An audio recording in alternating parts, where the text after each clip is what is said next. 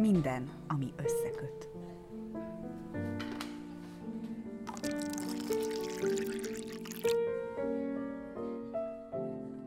Ifjabb Obbágy László balkányi áldozó papírása következik.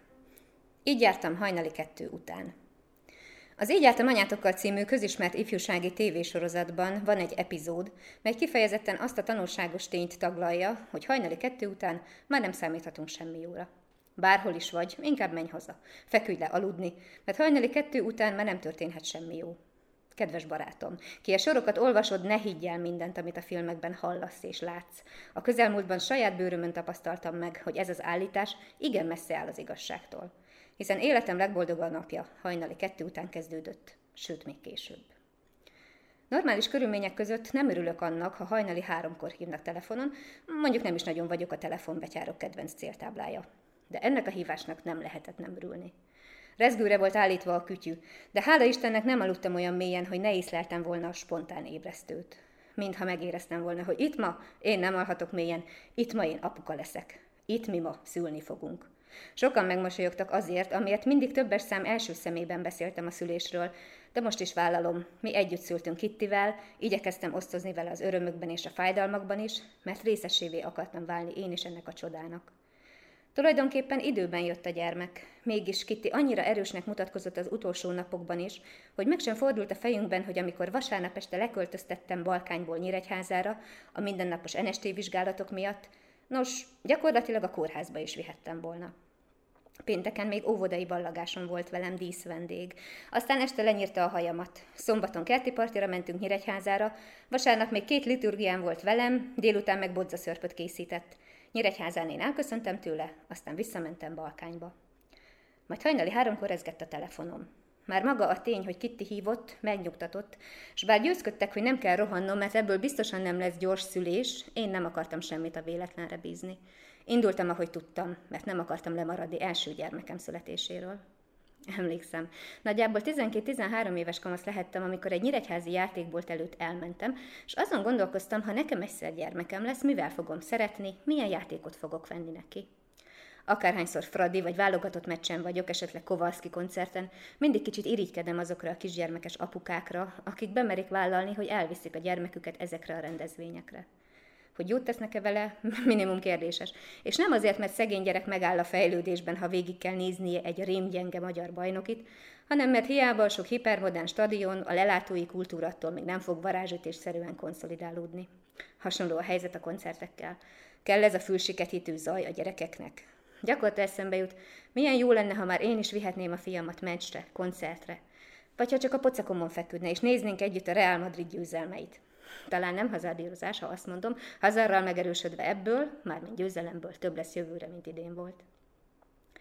Gyermekkorom kedves emlékei közé tartozik, hogy édesapámmal közösen jártunk locsolkodni.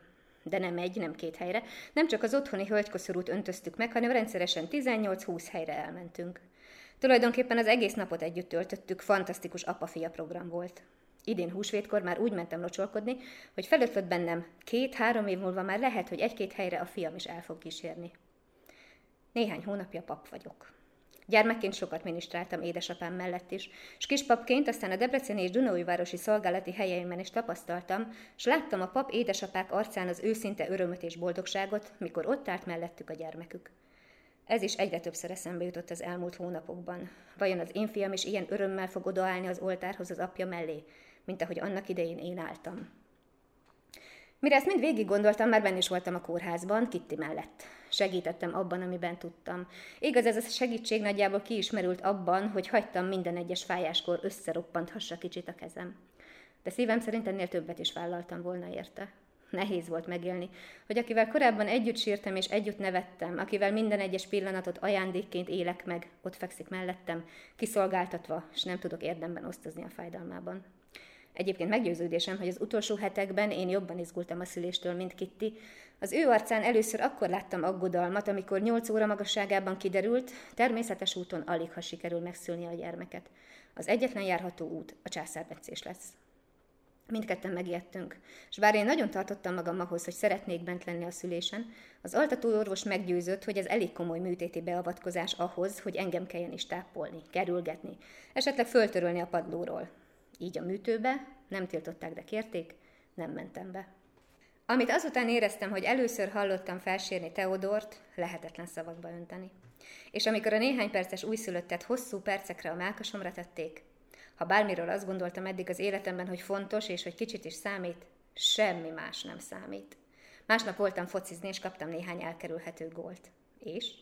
Többször dugóba kerültem mostanában Nyíregyházán. És? Böde Dani eligazolt a Fradiból. És? A Newton Familia ismert dalában 220 felett átértékeled magadban a világot, de azt hiszem nem kell ehhez 220-szal száguldani. Ha apa leszel, minden átértékelődik az életedben, és minden más háttérbe szorul. Ugyanígy a csodákról is más képzeteim vannak immár. Igen, valahol csoda, hogy a Liverpool 0-3-ról kiütötte a Barcelonát a bajnokok ligájában. Igen, valahol csoda, hogy Ludwig von Beethoven egyik leghíresebb művét, az örömódát süketen írta. Igen, valahol csoda Szemiramis függőkertje, a piramisok, a Golden Gate öböl és a budapesti parlament. Valahol ezek mind csodák, de nem a legnagyobbak. Mert rájöttem, az az igazi csoda, ha egy új élet születik. Az az igazi csoda, hogy van egy fiam, aki az ölemben vagy a vállamon alszik. Az az igazi csoda, hogy van egy fiam, aki csont az én csontomból, hús az én húsomból, az én vérem. Család lettünk. Életem legszebb, legboldogabb pillanata volt, amikor először a kezemben tartottam Teót. Mindig családcentrikus voltam, mindig nagyon szerettem a gyerekeket, de sohasem gondoltam, hogy olyan élményben lesz részem, mint amit akkor és ott a születés pillanatánál éreztem. Most is itt van mellettem a kölyök, hang nélkül sír, azt mégis hogy. Jókat grimaszol, néha kinyitja a száját, összehúzza a szemöldökét. A Teodor név azt jelenti, Isten ajándéka. Azt hiszem minden egyes nap Isten ajándékaként fogjuk megélni ezt a gyönyörűséget. Ő a mi valódi csodánk. Megházasodtam, pappá szenteltek, de csak most, hogy lett egy gyermekem, érzem úgy, hogy igazán felnőttem. Az Így jártam anyátokkal című sorozat főszereplőjét, mit ad Isten, egyébként éppen Teodornak hívják, de ettől még nem értek mindenben egyet vele. Bizony történhetnek lasz dolgok, életre szóló élmények, valódi, nagybetűs csodák hajnali kettő után is. És bár azóta nem rezget hajnali háromkor a telefonom, tudom, hogy kész lennék újra felvenni.